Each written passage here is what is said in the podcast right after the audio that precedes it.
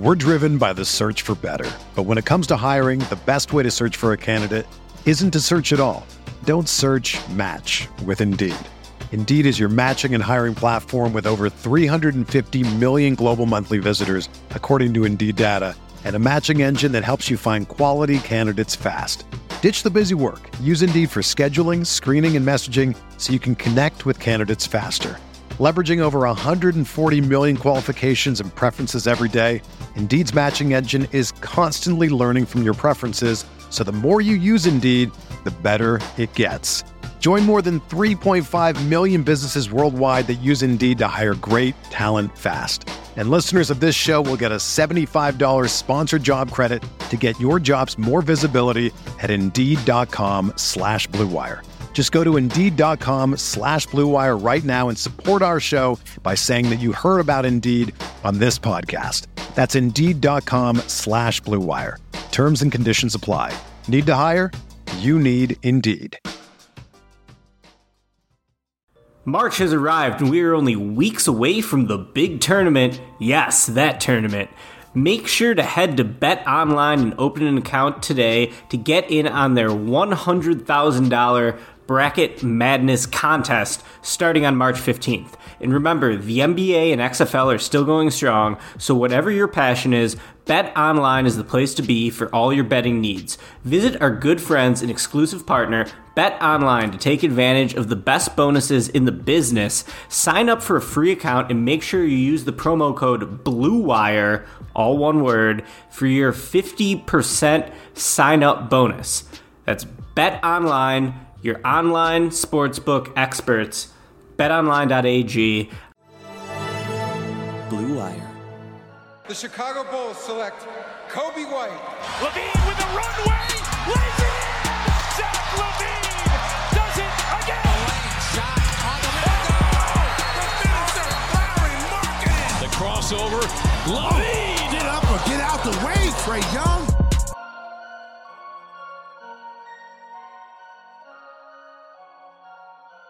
This is Cash Considerations. We're brought to you by betonline.ag. We're brought to you by Untuck It as well. We're a Blue Wire podcast. We're talking about the Chicago Bulls.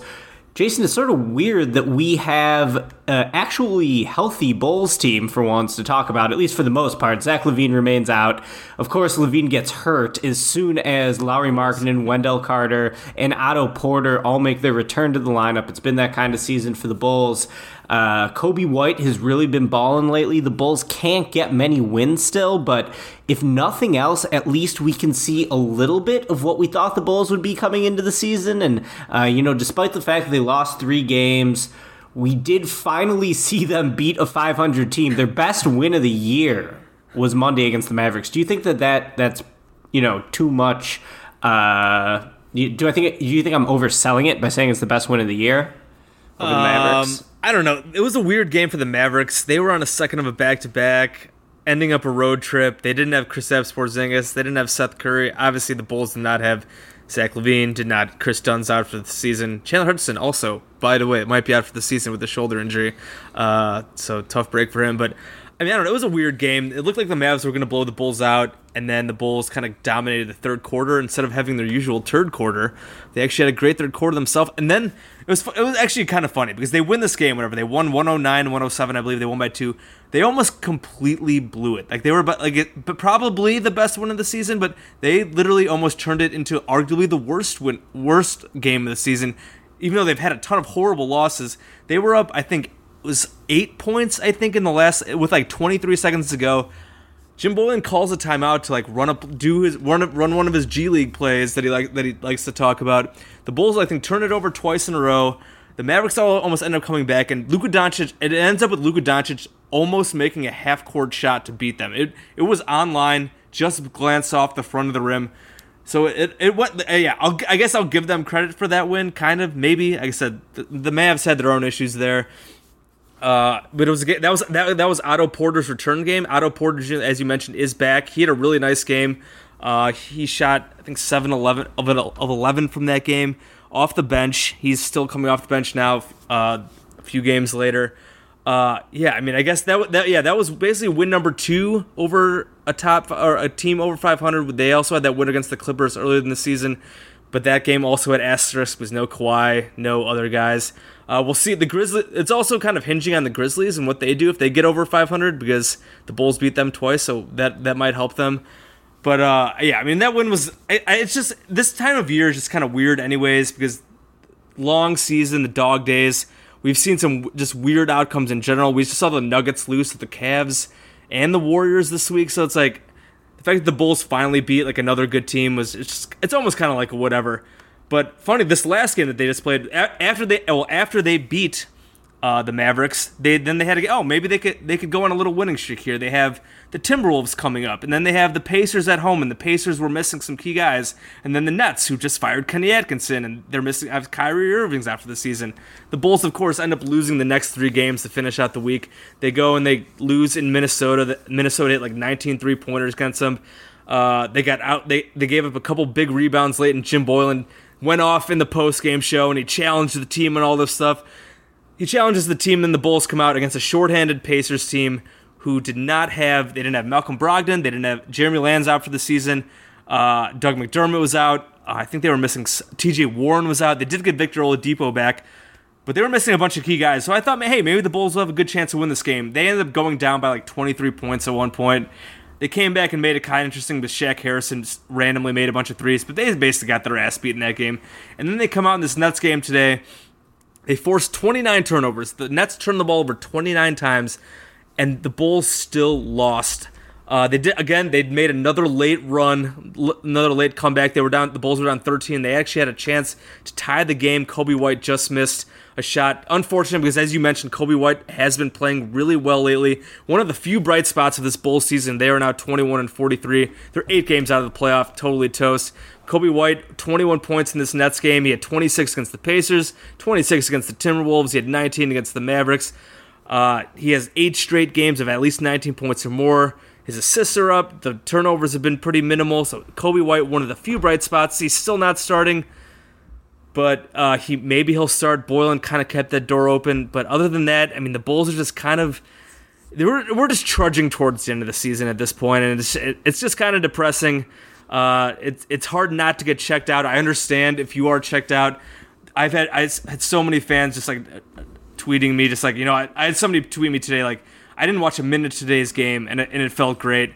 Um, yeah, so I mean, it's just it's just kind of a again we've we've talked about this for a while now. Just kind of a bummer, even though Coby White has been a, one of the few bright spots. Yeah, even though Coby isn't starting, he is playing a lot. Like this is, month in four games, he's averaging 35 minutes a game. Uh, and he was basically getting, you know, 33 minutes a night before that, too, starting with his great scoring run. So basically, Coby's first game after the All Star break against Charlotte, he was terrible. He was 3 of 11 from the field for 12 points. And then since then, he's been fantastic. He had the three games in a row with 30 points. He hasn't scored less than 19 points since I think this is what, a, a seven game stretch, an think eight game eight- eight stretch? yep. Eight game stretch.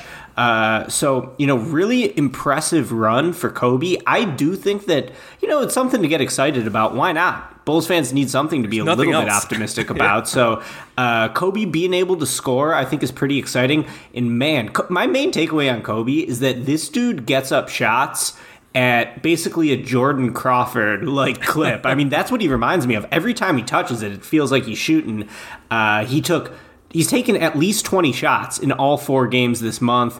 And then, even if you go back to the start of the streak, you know, 22 field goal attempts against Phoenix to score 33. He had 21 field goal attempts against OKC to score 35. Uh, so he's been efficient, and he's been efficient for a few different reasons. First of all, he's just draining threes. Uh, you know, he had the great hot stretch to end February where he was hitting four threes, six threes, five threes, seven threes. And then since March started, he's only hitting 30% from three or 31% basically, but he's getting up almost nine shots a game from deep. So, uh, he has been able to get his assists going a little bit as well, which has been nice. But, you know, Coby, I think, is a score first, score second, score third type of guy. Uh, I would love to s- see him continue to learn how to use his speed and his scoring ability to get his teammates open, to get his teammates involved. But, you know, even if he is just a scorer, I still think he's going to have a relatively high floor. And to see him have this stretch at age 20, he turned 20 in February, on February 16th. Uh, it's pretty encouraging. for It Coby, and- I think. Yeah, and our guy Stefano, who we always shout out at the Athletic, he's been tweeting out some good clips about Coby competing more on the defensive end, which has been really nice to see. Uh, I know he's been doing some more inside the arc. Um, you mentioned even though he's been taking all these threes, like he's also been taking a few more mid range, and I feel like he's been a bit more comfortable from there lately. So that's been good to see, just kind of diversifying the offense. Uh, so that's nice. Obviously, like I don't know if he'll ever be a guy who ever gets to the free throw line a ton. He hasn't been getting there that much lately, but I mean, in general, yeah, in a dark, drab bowl season, the fact that Coby White continues to put up these solid numbers uh, is definitely a positive. I mean, obviously, he still has flaws. Whatever, like I, will take any positive from at this point from from this bowl season.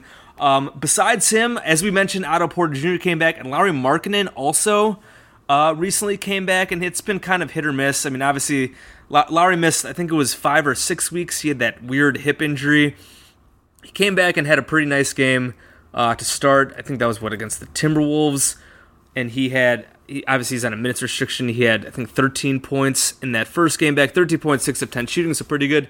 The Pacers game was a disaster, three points, one of 10 shooting, 0 of 5 from three. And then this Nets game, he played 26 minutes. He had 16 points, four assists, which is nice. Five of eight shooting, four or five from three, so that's good. He only had two rebounds, which is not good. The Bulls got smashed on the boards against the Nets, uh, so that's not good. But I mean, at least the shooting was better. The only the eight shots in 20, smi- 26 minutes is tough. I mean, that's been a, a talking point with Lauri kind of all season here about how he's just not getting enough shots. And I mean, I, I feel like we've just been harping on it. I mean, it's it's coaching. I mean, it's him. Like, I mean, do you think? I, I, I don't want to make any like final judgments on him. It just like we're getting to a point where it just seems like I, I just don't know if we can expect him to be a guy who's a, a legitimate like high volume guy. Like obviously, I don't want to judge too much him coming off an injury, playing on these minutes restrictions, but I mean, it's he's just he's got to get more shots, and I feel I feel like that's a big thing we have to see down the down the stretch of the season. If he's going to be playing, if he's healthy, they need to get him more involved. We've been saying it all year, but I mean, it's it's got to be something because this Bulls offense obviously has stunk all season, and I think one of the reasons why it stunk is Lauri has not taken that next step, right?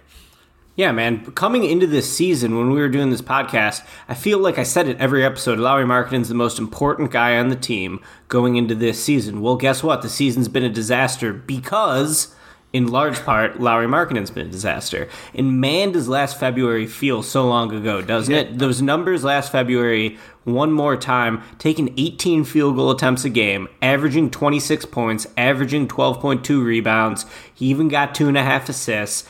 Uh, this year, it's just been a totally different story. And, you know, I was hoping that maybe Markkanen was playing a little banged up this year and that some time off would do him some good. My guess is he's still not healthy. If you've seen him play in this stretch in March, he's just still not moving well. He's not getting shots up. He's only averaging 11.9 shots per game this season. The shooting has really fallen off, as we've talked about all year, only hitting 33% of his threes. Now, you know, the last, the first two years of his career, he was only at 36%. So basically, he just had a really rough start shooting the ball from the outside at the very beginning of the season. And then I think that at least his three point ball is sort of uh, regress to where it was the first two seasons, but even that isn't good enough. Like, I still refuse to believe that Lauri Markkanen's like a true shooter at 36% from deep. I just think his stroke looks better than that. I think his release looks better than that, and that he should be someone who's a high volume 40 percent three point shooter, and he is still taking six attempts per game this year. So the volume's been decent, but uh, it's not just three point shooting with him. Obviously, I think you know, however the Bulls overhauled the offense to try to win the championship for shot profile, uh, it just hasn't done Markkanen any favors, and we haven't really seen him put the ball on the deck, get the ball to the hoop. Uh, we know that he liked to use the mid range game a little bit. Now that's totally out of the bag for him right now, and yeah, he's been really bad. I have no idea what Markkanen's trade value is around the league, but let's just remind people he doesn't turn 23 until May. So this was his age 22 season.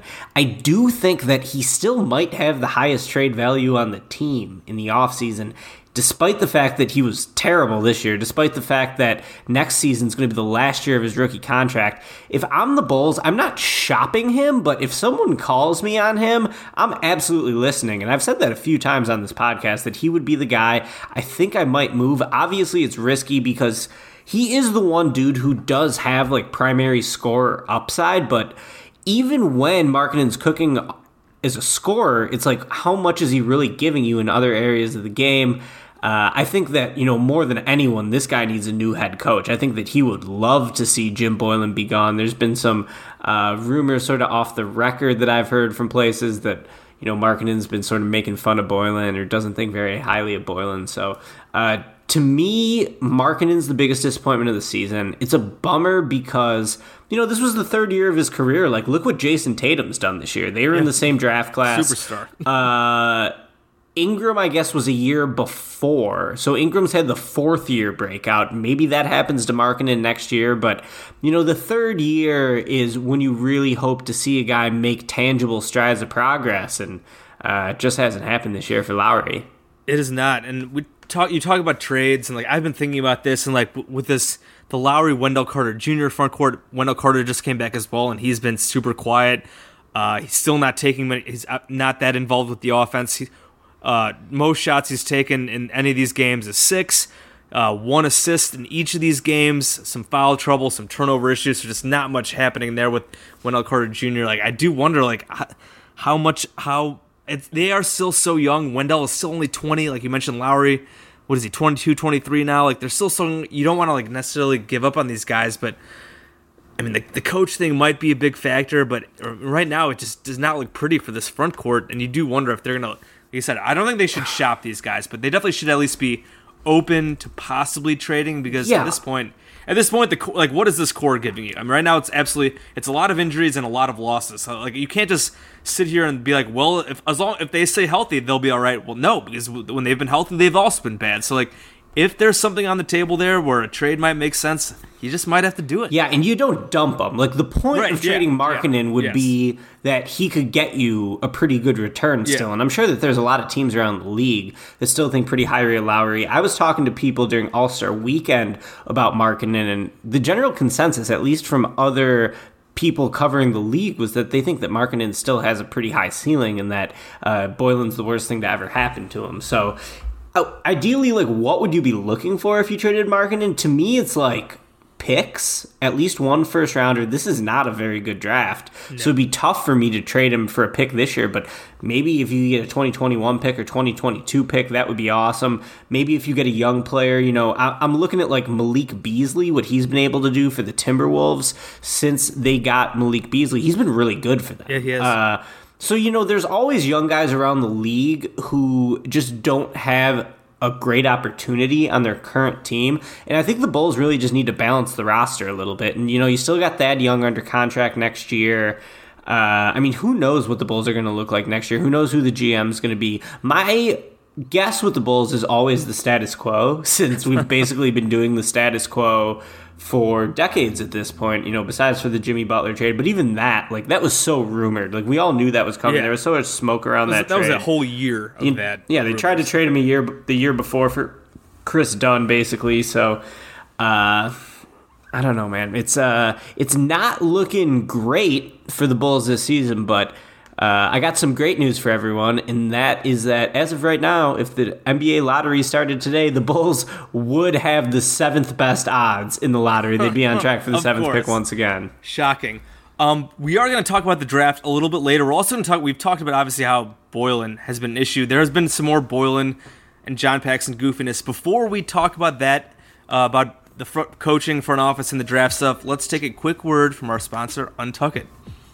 Everyone why traditional button-ups look so long and baggy? That's because they were never meant to be worn that way. Untucked shirts were specifically designed to be worn untucked. No matter your size or shape, they're shirts with the perfect untucked length. With more than 50 fit combinations, untucked shirts look great on tall, short, slim, and athletic guys of all ages. Don't just take my word for it, try Untuck It for yourself. So visit untuckit.com and use code BLUEWIRE for 20% off your first order. And they even offer free shipping and returns on all orders in the United States. That's U N T U C K I T dot com and promo code BLUEWIRE for 20% off your first order. We are back, Cash Considerations, a Chicago Bulls podcast. As I mentioned before the break, uh, we there was some more Jim Boylen goofiness. I kind of hinted at earlier about how Jim Boylen he challenged the team. It was kind of random, like because he kind of has been, I guess, got more positive all season, despite despite the fact that the Bulls have been awful. He's he's kind of been trying to be more positive, but he finally kind of snapped after this Timberwolves game and he challenged the team and he and he talked about and he talked about toughness and all that goofiness and letting me coach my team. And K.C. Johnson had this whole article about Boylen, like why he chose now to challenge the Bulls' lack of physicality. Like I like should probably should have done this a lot earlier, I guess, but I don't know. And then it obviously didn't work. They come out and they get smoked by the Pacers and all that kind of stuff. But um, just I guess just more goofiness there. And then we had John Paxson come out praising. I don't know how much you even read into this stuff. Like you could see, look at this as like the the kiss of death type stuff. Like John Paxson comes out praises Jim Boylen despite despite this awful, absolutely terrible season where they are 21 and 43, where they're 0 and 21 against Eastern Conference playoff teams, which is one of the funniest stats. I mean, come on, you're 0 and 21 against the Eastern Conference playoff teams. Here's John Paxson on Jim Boylen. We're obviously having a tough season, but all along, I've asked Jim to continue to focus on teaching our young players, focusing on development and accountability, and he's doing that for us. He and his staff continue to work with players in practice and through individual film work so they can continue to grow, which we all believe will pay dividends in the future. Coby White's a good example. He's putting in work and getting better. In terms of Lauri and Wendell, given their injuries, we're most concerned with them just playing these last 19 games, finding their legs in rhythm. Jim can't control the injuries, and he's remaining positive, which is what we need the remainder of the season. Thanks, John. Uh, and this is from Casey. After this, we have Jim Boylen has remained relentlessly upbeat and positive this season. He has pointed to the Bulls being seven games ahead of last season's win total pace and owning a top 10 defense before widespread injuries hit. Again, they are 0 21 against Eastern Conference playoff teams, but we have Jim Boylen pointing to them being seven wins ahead of last season when they won 22 games when they were like it was a total joke. Uh, I mean, just more absolute silliness. Like I, I don't want to like we've harped on this obviously so much. Obviously, our last podcast when we had Matt from Blog a Bull on, we talked at length about Boylen. We talked at length about the front office and how they all need to go. But it's just like it is just so frustrating to see these to just see this nonsense just continue. And again, this could be just like kiss of death, just paying lip service and not wanting to toss this guy under the bus. But like I mean, fans at this point, they're, they're sick of, they hate Boylen, they sick of him. The players, you mentioned stuff off the record about possible players just like not having with him. We've seen stuff, we've seen Zach LaVine be frustrated with him. I mean, what do you, what what do you make of these latest this latest stuff? Can you go back, Jason, and reread the quote where Boylen talks about being ahead of last season's win pace? Can you read that one more time? This, this is not a quote. This is this is just from Case. This is from K.C. Johnson, just okay. kind of editorializing here after John Paxson's com, like comments sticking up. It's just Boylen has remained again quote quoting from K.C. Johnson's writing. This is not Jim Boylen speaking. He's remained relentlessly upbeat and positive this season before this Minnesota game. He had pointed to the Bulls being seven games ahead of last season's win total pace okay. and owning a top 10 defense before widespread injuries. Perfect, like, because here was Boylen at Media Day.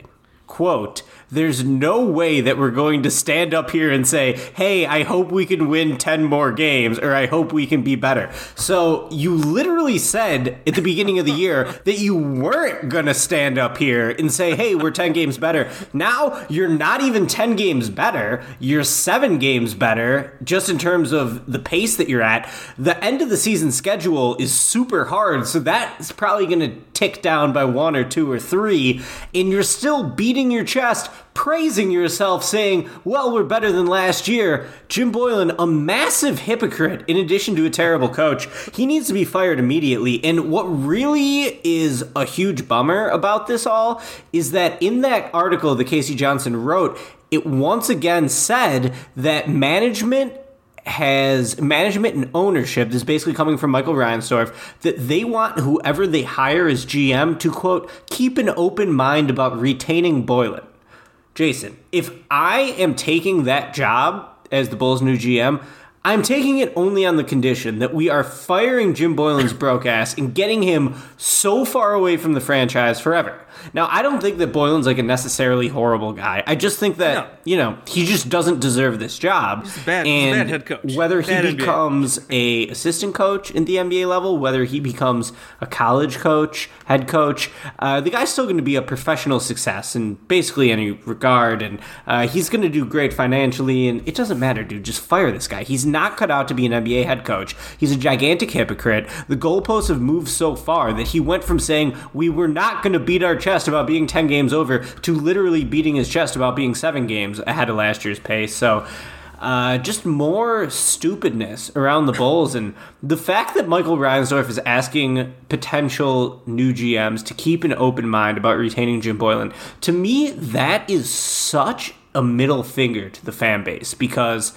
Uh, the fans, if nothing else, are in unison on one thing, and that's that Jim Boylen blows. Even the people who are hashtag see red all the time on Twitter, those people now have their avatars as Boylen and Joker makeup. You know what I mean? Like, those are the people who have really jumped ship on the current phase of the Bulls being led by Boylen. And I think that pretty much everybody who's followed the team this year, everyone who's followed them closely, or you know, from a five thousand foot view at the national level, agrees that Boylen is just totally overmatched, doesn't deserve this job. He has to be fired, Jason. So I'm going to leave this with you. What percent chance do you put that Jim Boylen is the head coach of the Bulls at training camp next season? Uh, I'm obviously not going to say zero, but I honestly, I still do think it's really low. I mean, you you just can't do it. you talk, you're talking about playoffs for the season, and now they're gonna, they might win fewer games this season than they did in the first year of their rebuild. Like again, you meant that they're 21 and 43. As you mentioned, their schedule is brutal. The rest of the way, they have 18 games left. If they they have to go six and 12 to make to hit that 27 win mark that they hit in 2017 18, they could easily not do that considering who they're playing the rest of the season. So like I mean that's that's embarrassing and obviously just like the whole what how the fans like you don't you you don't want to always listen to fickle fans and all that but like the fans hate him. I'm pretty sure the players I mean, obviously, I don't talk to the players every day, like, but just the stuff that we've kind of seen, like when we when we observed Wendell Carter Jr. laugh, like laughing when you asked about Jim Boylen, like he said, "Oh, I love Jim," blah blah blah. He fucking laughed when you asked him about Jim Boylen, like, and then there was a whole, there was another video where someone fired, fire, or someone like a fan yelled like "fire Jim Boylen" during like a Wendell Carter like All Star break. Uh, just like a meet meet and greet fan event. And he started laughing again, and then I mean, obviously we know all the stuff with Zach. I mean, these guys know what's going on. We had Denzel Valentine earlier this week, but that was before the Pacers game came out, and obviously Denzel has every reason to not to hate Boylen considering his lack of playing time this season. And he came out and basically just like the most lukewarm comments. Let me pull these comments up from Denzel Valentine, and uh, this was from Joe Cowley in the Sun Times. He um, he, ba- he he basically said that players have been bringing up Boylen's uncertain job status, and like no one's really no one's really sticking up for him. And we he got Den- they got Denzel on the record asking about Boylen's job, and here's what Denzel said. Uh, if I could, what the heck, stupid Chicago sometimes you're killing me. With their payroll. Okay, here we go. It's I mean, he has a voice, Valentine said. He's been our coach all year, so hey, whatever happens to him is what happens. But for now, here's our he's our coach. It is what it is. That is like the most lukewarm, tepid support you can get. Like these players know what's going on. The front office ha- just has to realize how like ridiculous that they would be and how much just like more apathetic the fan base would get if they retained Jim Boylen after an absolutely atrocious, disappointing season. Yeah, Uh, so I'm gonna say it's at least twenty five percent. I was I was gonna say sorry, I didn't actually give you a number. I would say like ten percent or less. I honestly do not think they're gonna keep him, even if they the, all the stuff about oh management might give him a chance. I just ma- maybe that's way too optimistic given what, what we know about this front office and all that. But I I I cannot see them keeping him. They've been so bad. I think and I think they're probably it looks at this point they're probably gonna end the season again. They're probably gonna end with under thirty wins. Like it'd be absolutely insane to keep him. I mean maybe they would do it, but I don't know. Well, we know that Jerry doesn't like paying multiple coaches. We know that the most important thing for the Bulls in terms of their decision making is that whoever they hire is cheap. So Boylen already checks that box. I'm pretty sure that Boylen's the lowest paid coach in the league. I don't have that officially I, because yeah, I, don't think, any of that. No, I, I was looking for that the other day. I don't think his actual contract is. I, I, I don't even know how many years he actually has. I was looking for it, and I, I was I. It, I think when they publicized those numbers last year, when he like got that little extension, I think he's probably making like 1.5, 1.6 million this year. I'm not sure what he's making going forward for the next couple years. I think his extension is, but yeah, I could not find his actual salary numbers anywhere. Yeah. So, you know, Boylen's got to be fired. End of the story. We've been saying it all year. Yeah. Uh, the final thing about the front office here before we go, talk some draft to finish up this pod. Uh, you mentioned the stuff about how the front office is like, oh, maybe they have to keep Boylen. This is from a K.C. Johnson mailbag. Uh, there was a rumor out there. This is from David Kaplan. He's been kind of, kind of been pushing this for a while. I honestly have no idea how much we should put stock into this. I'm pretty sure Brian Windhorst, who was on like the radio with Kaplan, kind of shut it down. But he brought up the Sam Presti thing, Oklahoma City Thunder president. I don't know why Sam Presti would actually come to Chicago if John Paxson is still around. K.C. definitely threw the hot, the hot, uh, not hot, the cold water on the possibility of going after a guy like Sam Presti because I'm assuming it would take a ton of money to get him away from Oklahoma City. He's got like full power there. He's been there forever. I'm pretty sure ownership loves him. Obviously, the Bulls are theoretically a better market to go to, but like the Thunder are great this year. They're great set. They're set up great moving forward. They've been just a much more successful franchise in recent years, even if they are in a smaller market where they don't really want to pay the luxury tax as much. Even though I'm pretty sure they have recently.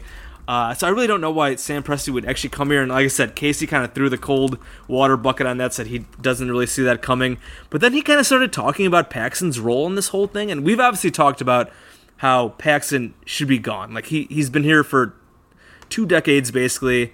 But here's here's here's a question that was part of his mailbag. I'll read it out loud.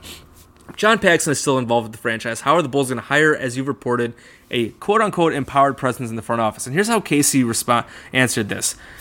Paxson will take whatever role ownership asks him to take. He's committed to doing what's best for a franchise and city to which he feels a great allegiance. In fact, given that it's been reported ad nauseum how much ownership values Paxson, it's obvious that he's the one driving the need for this front office overhaul. That's not to say Paxson is performing the due diligence on candidates, because it's my understanding that Michael Reinsdorf is doing that solo for now.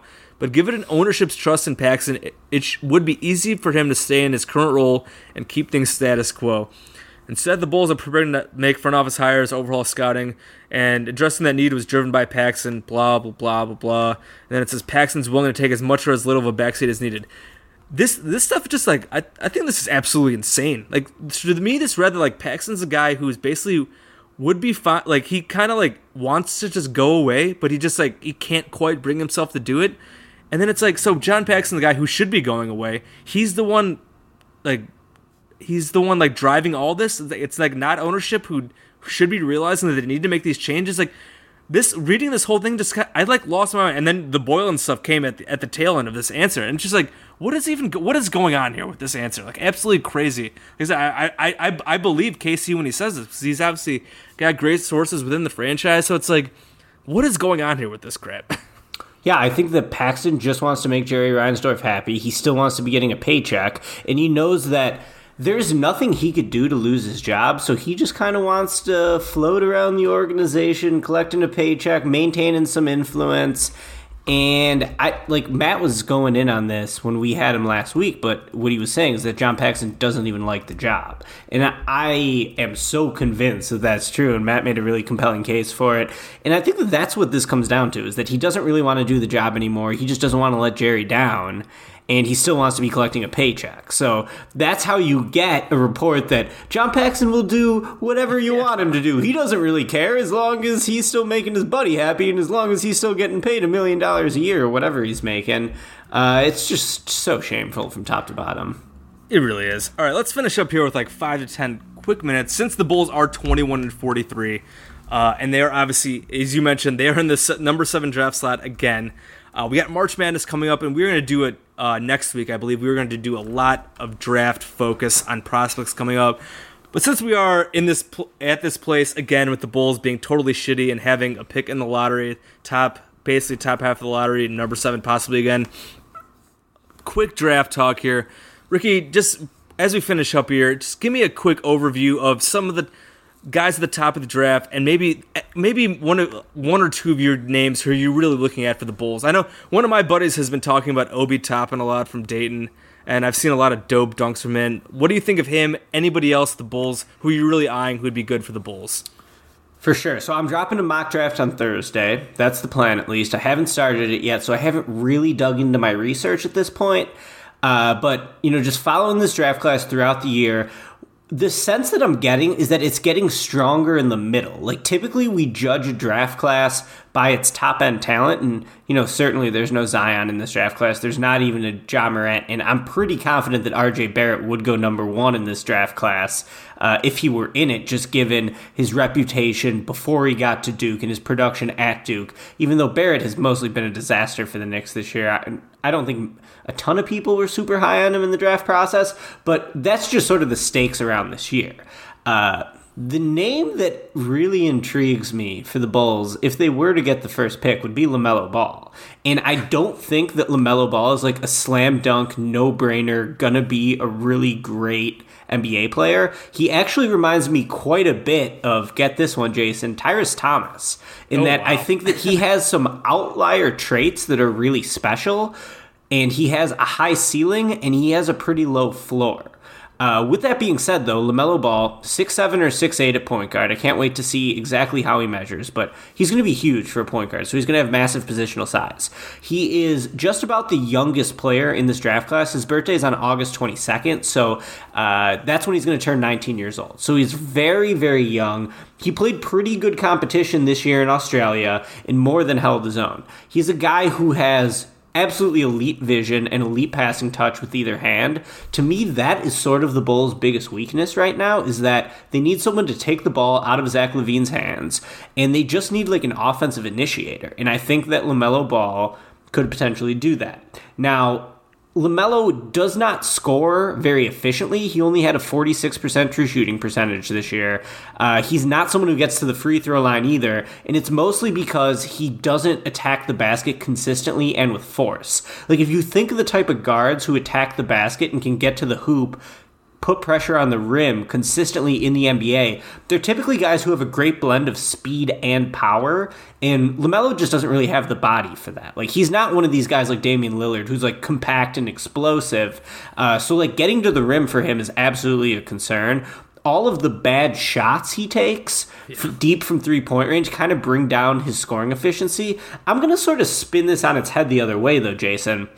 Uh, you know, the pull up three pointer has become probably the most important shot in the NBA, Yep. right? Like being able to stretch a defense from deep off the dribble is extremely valuable in today's league. Now, there's not too many guys who have hit the league who already have that shot in their bag.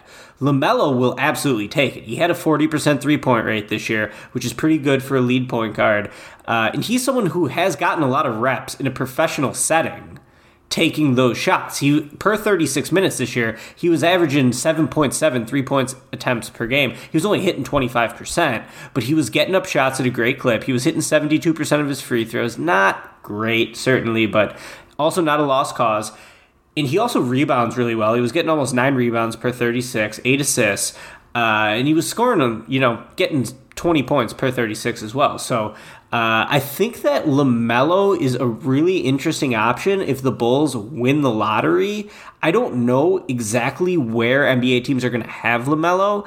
Teams will probably be a little bit turned off by uh, just how low his floor is. But if the Bulls were to win the lottery, if the Bulls could have any player in this draft, I would be pretty tempted to go with LaMelo Ball. I don't want to say that that's my official pick yet because as I do more research, that opinion might change, but I definitely think he's an intriguing option for the Bulls. Here's a few more guys who I think are pretty interesting. Killian Hayes is a dude who I had number three in my last mock draft. He's a six foot five guard from France. Uh, was actually born in Florida, I believe. But Killian Hayes is really interesting. He's playing professionally right now for this team called Ulm. I believe they're in the German league or possibly the Belgium league. I think they're in the German league. Uh, playing for Ulm, and he's been really good this year in terms of his scoring efficiency. He has a 59% true shooting percentage. Uh, the knock on him coming into this year was sort of his lack of athleticism and his lack of three point shooting. He has looked a little shiftier in terms of being able to create separation off the dribble. The three point shooting isn't great. He's only at 30.6% uh, on three point shooting, but he's an 88% free throw shooter. So I do like his mechanics. I like his ability to get up shots off the dribble. And what I really like is his live dribble passing. That's where I think he's really good.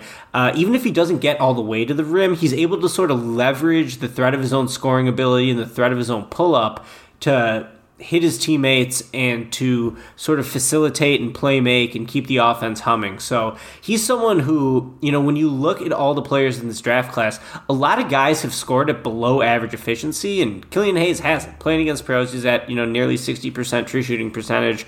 So I like that. I like his size at six foot five, 190. I like the fact that you play the one or the two. I don't know exactly how he fits in with Zach. I don't know exactly how he fits in with Coby, but I think he does project to be a better offensive initiator than either of those guys because I think he's a better decision maker. He's another player who's super young. He's uh, only like a week or two older than LaMelo, so he's a late July birthday. So that's really good. He's someone who's been able to get you know, some steals. He's been able to get some assists. He makes his free throws. He's had some problems with turnovers. He's not super explosive, but uh, I like Killian Hayes quite a bit. There's also Tyrese Halliburton, the guard from Iowa State. There's Anthony Edwards, the guard from Georgia, who p- could potentially go number one. There's RJ Hampton.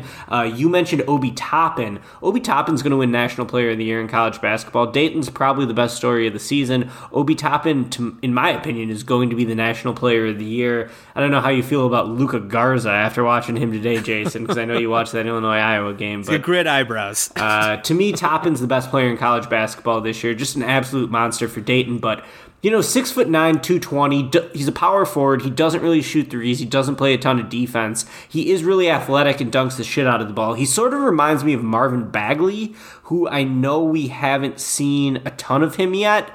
Uh, because he's been hurt at the start of his pro career. But that's sort of my vague idea of Toppin, at least coming into the draft process without doing a ton of research yet. Uh, he doesn't rebound at Bagley's level, certainly not on the offensive glass. He doesn't have that second jump that Bagley has that made him really special. But mentioning he doesn't shoot threes, he is at 39 39%. yeah, but he's low I'd volume. Almost, almost three attempts, so he's at least jumped that up since his last season as a as a he's a sophomore now. He's at 63% overall, 39% from three on 2.6 games. So that's not bad. Not bad. I, I, know like nothing about him. I've seen a few of his highlights. He's got some sick dunks. I saw him hit a few threes in highlight tapes, but obviously I've not done like a full research on Obi Top, and I've just I've, I've had friends talk to me about him. I've seen a few highlights. Basically, great offensive player, and yeah, like the, the story for him this season is that he has developed more of an outside jumper than he's had before. As a freshman last year, he led the country in dunks. So like he's the type of player who's just going to attack the rim offensively. I'm pretty interested to see what his ideal role in the NBA is going to be. Is he going to be like a small ball center who you're using as the dive man and who can attack the basket, similar to like a John Collins type? Uh, or do you have him space the floor a little bit if his shooting comes around? The reason I said I wasn't totally sold on his shooting is because you know, the three point shooting's still a little low volume, and he's only a 70% yeah. free throw shooter. So to me, that's sort of an indication that maybe the jumper isn't as pure as it looks this year from the raw box score numbers, but. Uh, Obi Toppin is a really awesome player. I think Dayton absolutely could go to the Final Four, and if it happens, I expect Toppin to be a top five pick, especially in a week's draft like this year. And if they don't go to the Final Four and he doesn't have like the charmed march run, he's still probably a top ten pick, I think. So uh, he could potentially be in the mix for the Bulls, and uh, you know, it would be really interesting if they took a guy like that who's a four or five when they already have Wendell, they already have Lauri. Uh, yeah, I mean that's sort of like the overview of this draft class, and there's a few names that I like who are, you know, if the Bulls were to fall down, if they were to trade back, I always think trading back's a good move.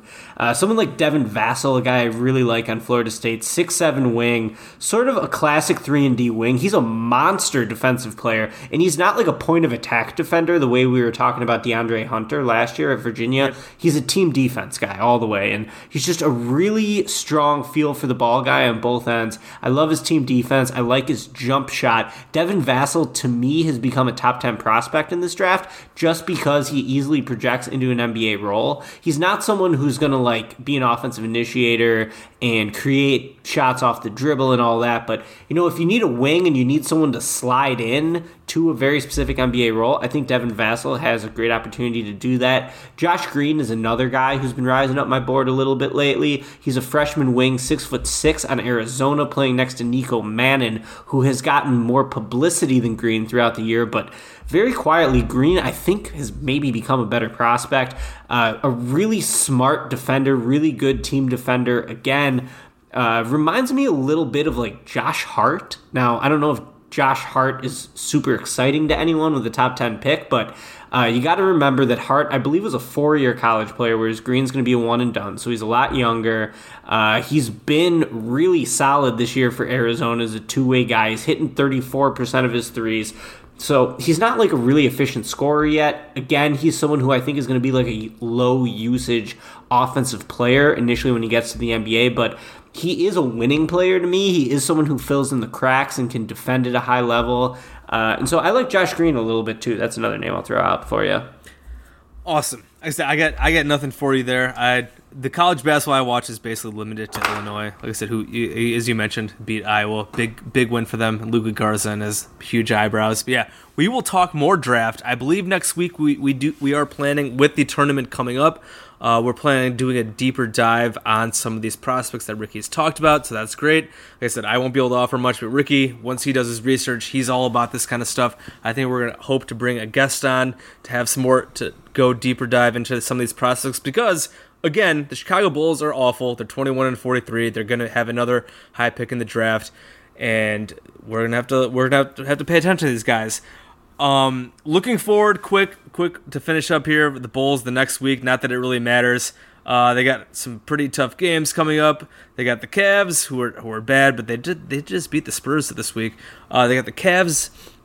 Uh, they the they have a back to back against the they play the Magic and then they play the Heat and then I pl- believe they play the Celtics to finish up the week on Sunday night. So that's a bunch of tough games. Again, the schedule the rest of the way is brutal. Not that anyone anyone anyone really cares. I feel like it's kind of crazy just like being at on Twitter for Bulls games these days. There's like no one actually talking about the Bulls. No one actually cares. Everyone just wants the season end, see where they draft. So that is that is basically the Bulls situation right now. Again, we will talk about the draft more next week. Uh, Ricky, any other final thoughts here? Are we good to finish up here? I think we're good. All right, awesome. As always, this has been Cash Considerations, a Chicago Bulls podcast. Shout out to Blue Wire Network. Shout out to our to our sponsors, BetOnline.ag and Untuckit. Uh, for our podcast, please rate and review us at on uh, Apple Podcasts, Stitcher, Spotify, Google Play, all those places wherever you're listening to your podcast. Uh, follow Blue Wire and Blue Wire Pods at, at, at Blue Wire Pods. So we will talk to you guys next week. This has been Jason, Ricky, Chicago Bulls, uh, Cash Considerations, and Chicago Bulls podcast. Talk to you guys next week.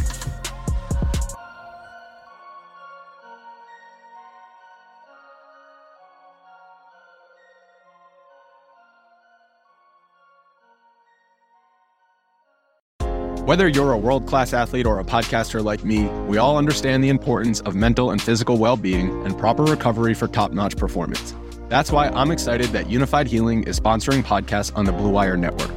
Unifyd Healing is a new and super innovative global network of wellness centers powered by Energy Enhancement System, or EE System. If you haven't heard of the EE System yet, then you'll want to listen up. This technology promotes wellness, deep relaxation, purification, and rejuvenation. Wherever you are across the globe, access to a center is easy and affordable. Interested in experiencing the EE System technology for yourself? Go to unifydhealing.com slash bluewire to learn more and find a center near you. That's unified, U-N-I-F-Y-D, healing.com slash bluewire. No material or testimonials on the Unifyd Healing website are intended to be viewed as medical advice or a substitute for professional medical advice, diagnosis, or treatment. Always seek the advice of your physician or other qualified healthcare provider with any questions you may have regarding a medical condition or treatment and before undertaking a new healthcare regimen, including EE system.